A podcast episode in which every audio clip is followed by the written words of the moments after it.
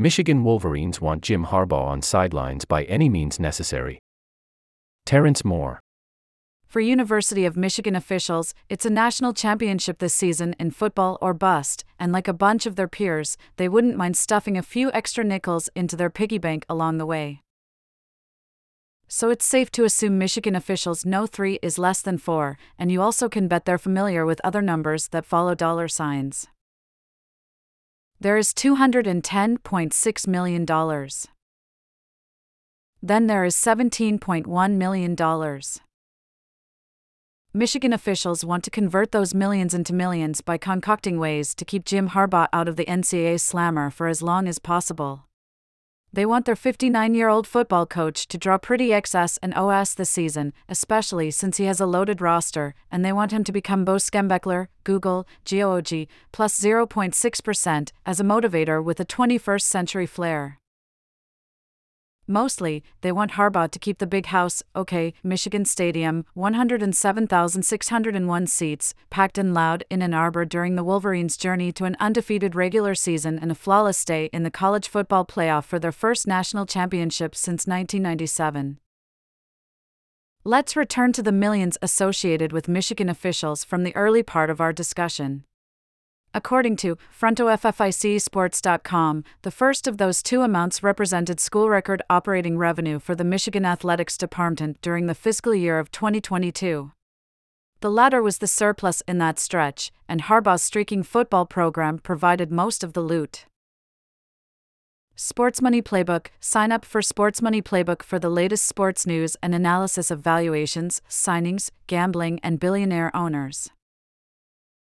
By signing up, you accept and agree to our terms of service, including the class action waiver and arbitration provisions, and privacy statement, https colon slash slash www.forbes.com slash privacy. It took a while. During the early part of Harbaugh's eight seasons at his alma mater, he was considered a bust by the Blue Nation.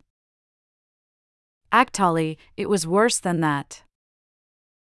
He couldn't beat Ohio State. He also struggled against in state rival Michigan State, but the Buckeyes are the great Satan for Michigan, and Harbaugh was oh over forever against them until he captured the last two of his seven games in the series.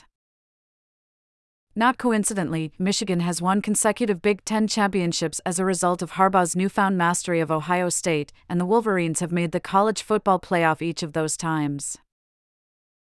It also inspired Michigan officials to share some of their rising wealth with Harbaugh since they nearly lost him back to the pros. The former San Francisco 49ers head coach interviewed for NFL top jobs in Minnesota and Denver during his coming out party with the Wolverines, but he stayed, and this helped. In February 2022, Michigan gave Harbaugh a five year deal worth 36.7 million, loaded with goodies. As a result, he checked so many boxes on the incentives list that he pocketed $10 million instead of the $7.05 million he originally was due after the 2022 season. Now back to three, which is the number of games this season involved with the self imposed suspension from Michigan officials to Harbaugh for his alleged NCAA violations during the COVID 19 dead period. As for four, that was the length of the suspension for Harbaugh during a tentative agreement between Michigan, Harbaugh, and the NCAA. The deal collapsed last week, and if you go by Yahoo Sports, that means the whole thing likely won't reach a conclusion until after this season.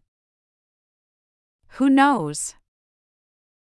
Here's what Michigan officials know. If you go by history, the NCAA cops often give a break to colleges who lock up their own folks on alleged NCAA charges before the trial begins. And, yeah, the NCAA's original deal with Harbaugh was a four game suspension instead of the Wolverines' three game surprise out of nowhere, but Michigan officials will deal with that later. It's about now for the Wolverines. It's about that national championship. Which is why Michigan's suspension of Harbaugh will involve the first three games of this season. They're all at home. They're also all non Big Ten games, and they're all against Patsies, East Carolina, UNLV, and Bowling Green.